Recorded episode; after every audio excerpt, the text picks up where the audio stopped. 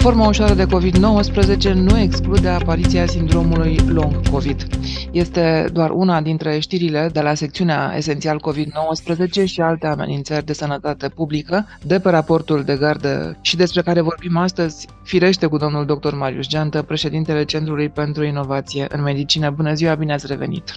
Bună ziua, mă bucur că ne auzim și în această săptămână. Așadar, vorbim despre long COVID, despre care iarăși n-am prea mai vorbit în ultima vreme, sau mă rog, cumva cred că a trecut pe planul 2, așa, am uitat că există și long COVID și iată, e o știre importantă pentru că într-un fel asociam doar formele foarte grave cu sechele post-COVID.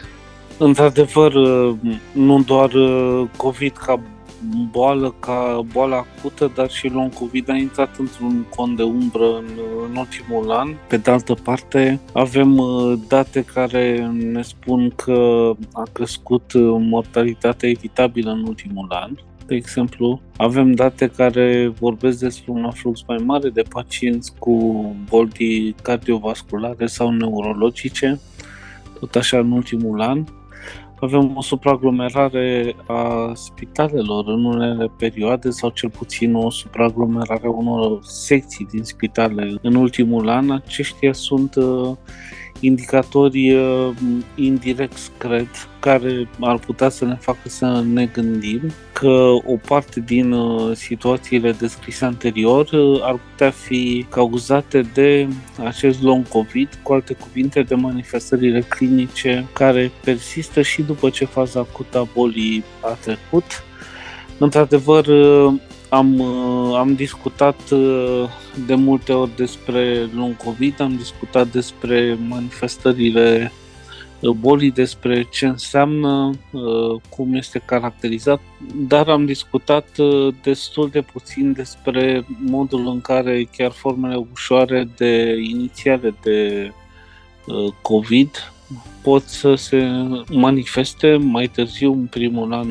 de la episodul acut și cu alte manifestări care pot fi încadrate în categoria long COVID. Partea bună a lucrurilor este că simptomele care pot fi asociate cu ideea de long COVID dispar în, în câteva luni, într-un an de zile, se rezolvă în cazul în care în faza acută boala a fost ușoară. Uh, aici mai este un mesaj important și anume cel legat de infectările cu diversele subvariante din familia Omicron. E realitatea ultimului an, un an și ceva. În general, Omicron determină chiar forme ușoare de, de boală și vedem că ele nu sunt lipsite de uh, acest risc de a face long COVID. Sigur, nu vorbim despre un risc uh, care să transpune în, uh, în ceva, eu știu, major din punct de vedere al sănătății, dar uh, totuși ideea aceasta că poate ar fi bine să trecem prin infecție, am auzit-o de multe ori pentru a dobândi imunitate, ă, cred că nu este chiar cea mai potrivită idee, pentru că, iată, pot să apară genul acesta de situații, de complicații pe termen ceva mai lung și, sigur, fiecare dintre noi reacționează în aceste situații medicale în mai bine sau mai rău. Deci nu, nu merită riscul de a te, de a te infecta mai ales în această perioadă trebuie să ne protejăm cât putem de bine, pentru că iată pot să apară genul acesta de situații. Dar vestea bună este că, spre deosebire de formele de non-COVID care survin sau urmează unor uh, forme inițiale medii sau grave, în această situație vorbim despre uh, forme, forme ușoare. Da, așa este. Uh, de fapt, acest studiu retrospectiv arată și faptul că, indiferent de varianta cu care, uh, mă rog, ne-am infectat, consecințele sunt cam aceleași. Uh, mă mai gândeam la un lucru, apropo de faptul că nu merită să riscăm să ne îmbolnăvim ca să căpătăm imunitatea naturală. Mă gândesc uneori că această infecție uh, cu SARS-CoV-2, deci COVID-19, se poate suprapune peste alte afecțiuni pulmonare, de exemplu peste tuberculoză. Și atunci cred că totuși riscul este cu atât mai mare Cu siguranță, suprapunerea cu bolile cronice pulmonare determină un risc și mai mare, tuberculoză este un exemplu, bronșita cronică sau BPC reprezintă de asemenea alte, alte exemple. Sunt aceste situații în care funcția pulmonară, capacitatea pulmonară sunt, sunt deja reduse din cauza bolii cronice și această suprapunere evident accentuează simptomatologia, accentuează modul în care se manifestă, dacă boala este în echilibru, poate să ducă la exacerbări, la acutizări ale bolilor respective. Este situația valabilă de altfel și pentru bolile cardiovasculare. Am mai spus-o, aici suntem în mai multe situații, dacă vorbim despre bolile cardiovasculare, fie infecția acută este în măsură să determine probleme cardiace de la zero, să spunem, sau dacă persoana avea, eu știu, doar câțiva factori de risc. De asemenea, poate să pună în evidență o boală cardiacă ignorată sau care n-a fost diagnosticată dintr-un motiv sau altul până atunci, sau se poate suprapune, uh, cum spuneați, și cu o boală preexistentă, caz în care lucrurile se complică uh, și mai mult și vorbind despre aceste situații, noi de fapt avem în minte Uh, tabloul uh, unor persoane aflate de fapt la cel mai mare risc din punctul de vedere al uh, infecției cu SARS-CoV-2 și persoane aflate sau care au indicația de grad cel mai înalt pentru a se proteja, în primul rând pentru a se vaccina și apoi pentru a se pune la adăpost prin celelalte măsuri evitarea aglomerațiilor, purtarea măștii și așa mai departe. Raportul de gardă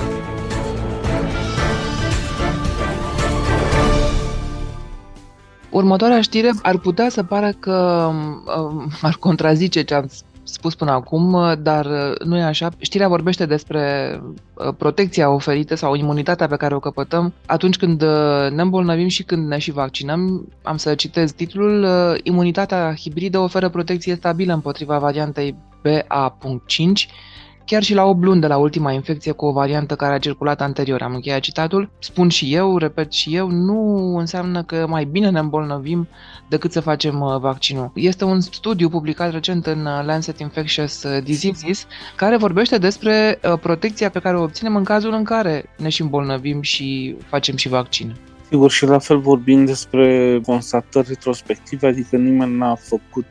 prospectiv un astfel de studiu, nici da. nu ar fi etic de altfel, uh, și da, aceasta este o constatare importantă prin prisma sănătății populaționale și a sănătății publice. Lucrurile la nivel individual uh, stau uh, puțin, puțin diferit, pentru că, de fapt, la nivel individual, noi vorbim despre factori de risc proprii fiecăruia dintre noi față de infecția cu SARS-CoV-2. Sigur, sunt factori de risc care țin de funcționarea sistemului imun, în principal. Pot să fie factori de risc în această categorie de tipul unor boli care impactează sistemul imun, după cum pot să fie factori genetici mai puțin cunoscuți acum, dar care au un impact asupra funcționării, asupra modului în care funcționează Uh,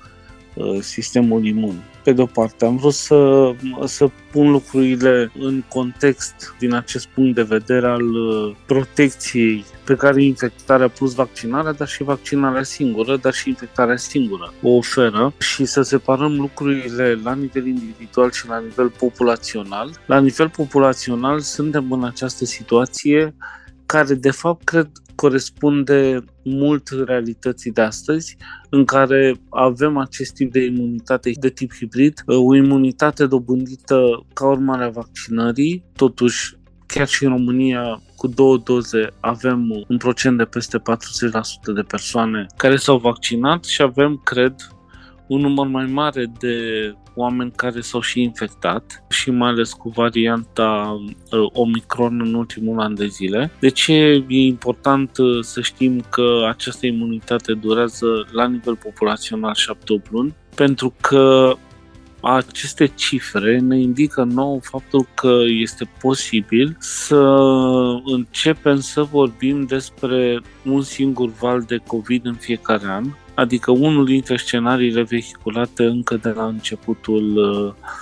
pandemiei, dar care, iată, acum, pe baza acestor date, tinde să fie scenariul uh, cel mai probabil, pentru că dacă există timp de 7-8 luni această imunitate și știm că protecția oferită este față de toate variantele, oricât au fost ele de diferite până, până acum,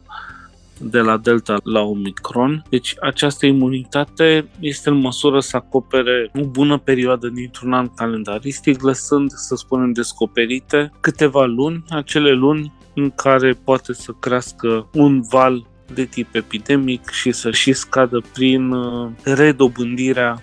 acestei uh, imunități la nivel populațional ca urmare a infectărilor din valul respectiv. Aceasta este o constatare foarte importantă, cred, prin prisma sănătății publice, pentru că ne dă șansa cumva să știm la ce să ne așteptăm și mai ales cum să intervenim sau cum să ne facem niște planuri mai eficiente de a interveni și pe de altă parte uh, ne scoate din paradigma de până acum, cea în care am avut uh, și trei valuri într-un an, a fost cazul anului 2021 uh, și de aici uh, foarte multe întrebări, foarte multe incertitudini. Dar încă o dată o spun, vorbim despre imunitate uh, la nivel populațional, care este diferită din punct de vedere conceptual de imunitatea fiecăruia dintre noi, care poate să fie influențată, cum spuneam, de diversi factori.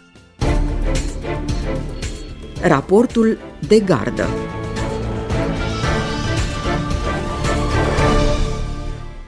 Despre managementul clinic și tratamentul sindromului post-COVID-19 scrie raportul de gardă în continuare. În legătură cu următoarea știre, de asemenea o să citez titlul, un algoritm de inteligență artificială a identificat patru fenotipuri clinice de sindrom long COVID-19 vor înțelege ascultătorii de ce este important acest lucru și de ce s-ar putea să ne ajute foarte mult în, repet, ceea ce scrie raportul de gardă legat de managementul uh, clinic și tratamentul uh, sindromului uh, post-COVID. Da, această soluție de inteligență artificială împarte long COVID în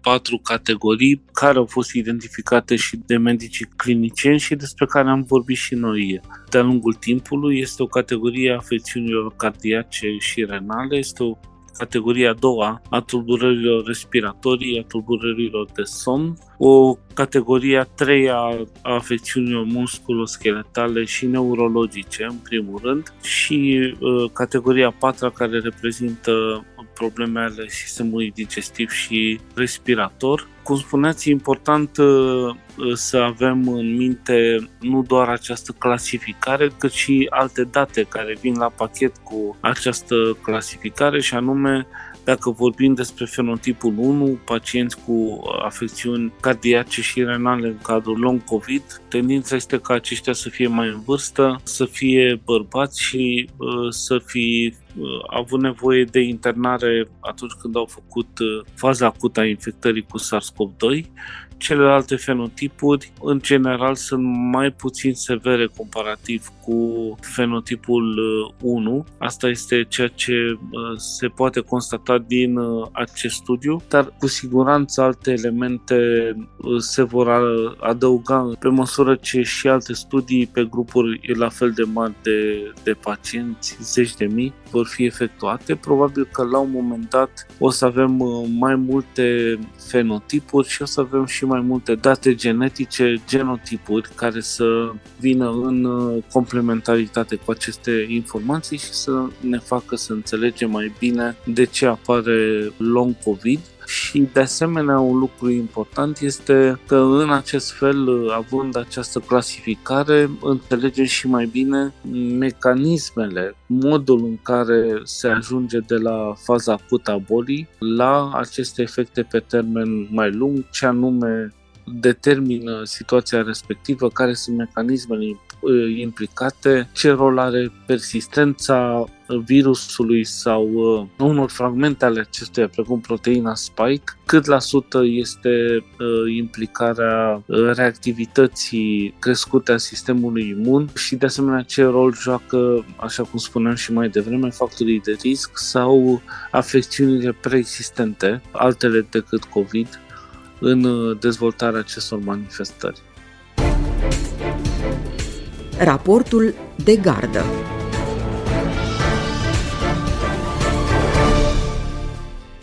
Mai avem uh, două știri, uh, una care se referă la um, un anticorp monoclonal pe care FDA îl ia în considerare și care oferă 80% protecție împotriva virusului respirator sincițial Adică virusul care dă aceste viroze. Le-am spune noi. Cele mai multe dintre ele, sigur. Cele mai multe dintre ele, spuneam și cu alte ocazii, până mai ieri le spuneam banale sau erau obișnuite, pare că se complică puțin situația. În fine, poate că și de asta această atenție mai, mai sporită. Da, și spuneam despre virusul sincițial respirator că inclusiv în uh, formarea noastră ca medici în facultate tot timpul era trecut la și altele, nu îi se acorda atenție, deși constatarea inclusiv în uh, manualele clasice era că uh, determină infectări multe, sigur ele se, se rezolvă în maximum două săptămâni. Sunt infecții de tip respirator, numai că Într-adevăr, la nivel individual, ele se rezolvă de cele mai multe ori de la sine sau oricum nu există un, nu exista până acum un tratament uh, etiologic, un tratament care să țintească virusul în sine, dar uneori situația se poate complica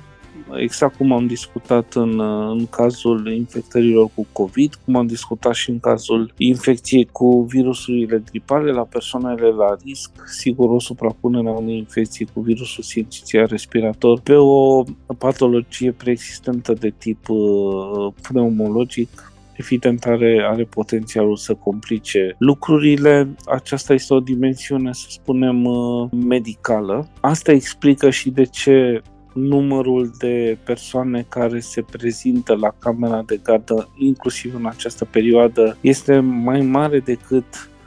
ar fi trebuit sau decât ne așteptam. Nu toți cei care se prezintă au gripă sau COVID, mulți dintre ei au genul acesta de infecții respiratorii, dar care sunt complicate. Aceste complicații înseamnă costuri directe și mari pentru sistemul de sănătate și pentru societate, pentru că infecțiile de acest fel sunt numeric mult mai multe decât infecțiile cu virusul gripal sau cu COVID, inclusiv în această perioadă. Și pe de altă parte determină și costuri uh, indirecte prin faptul că persoanele respective au un uh, randament uh, profesional scăzut în perioada respectivă și vă imaginați în, în acest sezon rece, să spunem din noiembrie până în, în februarie, aceasta este o perioadă în care probabil că activitatea economică oriunde în lume în sezonul rece este impactată de aceste infecții uh, respiratorii. De aceea are foarte mult sens uh, și dezvoltarea unui medicament, cum este acesta despre care vorbim și care probabil va fi autorizat de FDA în perioada următoare, dar am vorbit în lunile trecute și despre dezvoltarea uh, unui vaccin. De fapt, cred că sunt mai multe vaccinuri împotriva virusului sincițial respirator, unele dintre ele pe platforma RNA Messenger, cu scopul de a avea la dispoziție aceste vaccinuri și de a le administra în aceeași perioadă cu vaccinul antigripal și probabil și anti-COVID, dacă vom începe să vorbim și dacă devine o realitate această anualitate a infectărilor cu COVID. Aș mai avea un singur comentariu aici, și anume că dezvoltarea acestui medicament uh, sunt absolut sigur că n-ar fi fost posibilă dacă nu exista pandemia și dacă nu uh, se stârnea acest interes de cercetare și alocarea financiară pentru acest domeniu al bolilor uh, infecțioase un domeniu ignorat, am mai spus-o, timp de zeci de ani înainte de, de pandemie. Deci iată că sunt uh, și efecte pozitive, favorabile, uh, pentru acele grupuri care au înțeles de fapt oportunitatea pandemiei și uh, ce pot să obțină în materie de cercetare, chiar în zonele acestea colaterale COVID-19. Raportul de gardă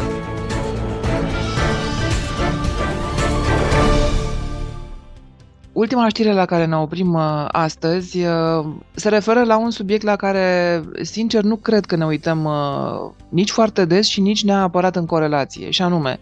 schimbările climatice în legătură cu sănătatea. Știrea spune așa, sănătatea planetară introdusă în curicula facultăților de medicină din Olanda pentru creșterea rezilienței în fața schimbărilor climatice. Am încheiat citatul, așadar Facultatea de Medicină din Amsterdam anunță includerea unui modul despre sănătatea planetară în programul de formare medicală a studenților. Uh, am încheiat de asemenea citatul. Aș spune că corelația asta între schimbări climatice și sănătatea mă rog, globală, planetară, individuală, ar trebui să, să fie mai des pusă pe tapet. Pentru că, încă o dată spun, nu ne uităm sau nu facem imediat corelația între schimbări climatice. Spunem schimbări climatice și ne gândim firește prima dată la schimbarea vremii, nu? Adică nu mai ninge, plouă prea mult, fenomene extreme, dar consecințele sunt mult, mult mai, mai serioase și mai adânci și și mai răspândite, dacă pot spune așa. Corect, și aceste, aceste consecințe trebuie obiectivate, trebuie studiate. Ca să faci lucrul acesta ai nevoie de oameni pregătiți în mod evident. Trebuie corelate? Da, trebuie corelate, într-adevăr, și rezultatele trebuie după aceea utilizate. De altfel, sunt date foarte consistente și noi am, am publicat un, un articol exact pe tema asta, un articol științific anul trecut în Omics, care vorbea despre uh, nevoia unei abordări uh, de tip planetary health, care presupune de fapt o abordare uh, integrată, mult mai extinsă decât conceptul One Health, care și el la rândul lui este foarte extins și merge dincolo de sănătatea umană către sănătatea mediului, sănătatea animalelor, și încearcă să, să le pună împreună. Sănătatea Planetary Health uh, este un concept care include și dimensiunea uh, de schimbări climatice și dimensiunea de policy și dimensiunea de, eu știu, engagement autorităților și a guvernelor pentru o abordare de acest tip holistic a sănătății. Acum uh, sunt câteva momente de oportunitate suplimentare pandemiei. Este um, concentrarea pe aspectele climatice, avem și o misiune de cercetare pe acest domeniu așa cum avem și o misiune de cercetare asupra cancerului la nivel european. Deci, iată cât de mare atenție se acordă subiectului din punctul de vedere al cercetării, dar, pe de altă parte, există un nivel foarte redus, cum spuneați, de conștientizare a domeniului, a subiectului în lumea medicală. Am mai spus-o de câteva ori, în general, pregătirea medicilor este pentru ca aceștia să devină niște medici de spital mai buni, mai puțin buni, dar oricum medici de spital, fără a avea o privire mai, uh, mai largă de, as- de ansamblu asupra tuturor determinanților stării de sănătate și asupra fenomenelor cum sunt uh, clima, schimbările climatice și impactul pe care îl are din punctul de vedere al sănătății. Aș mai spune că aceste schimbări climatice stau de fapt la baza riscului crescut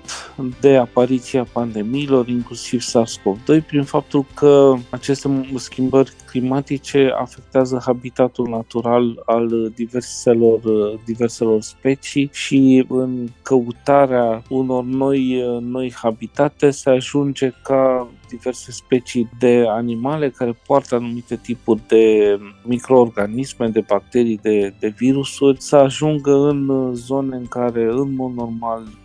nu în ecosisteme, da, sau zone în care n-ar fi trebuit să fie, ducând sau aducând cu ele și aceste riscuri, dacă vorbim despre bolile infecțioase, la care nu ne-am fi gândit în absența uh, schimbărilor climatice. Dar asta este lumea de acum, aceasta este realitatea complexă pe care o trăim și trebuie să, să ținem cont de toate aceste elemente, cu atât mai mult cu cât vorbim de sănătatea fiecăruia dintre noi. Ceea ce face facultatea pe care ați menționat-o este o reacție firească, normală, în timp real, spune, de adaptarea curiculei și o, e o ofertă consistentă pentru, pentru studenți, nu doar că satisfac în acest fel o curiozitate din punct de vedere științific, dar cred că le oferă, în comparație cu studenții altor universități, le oferă o șansă suplimentară din punct de vedere profesional, odată ce vor începe să lucreze. Eu cred că vom vedea multe proiecte de, de cercetare în următorii ani care vor uh, pune împreună tema sănătății, a sănătății umane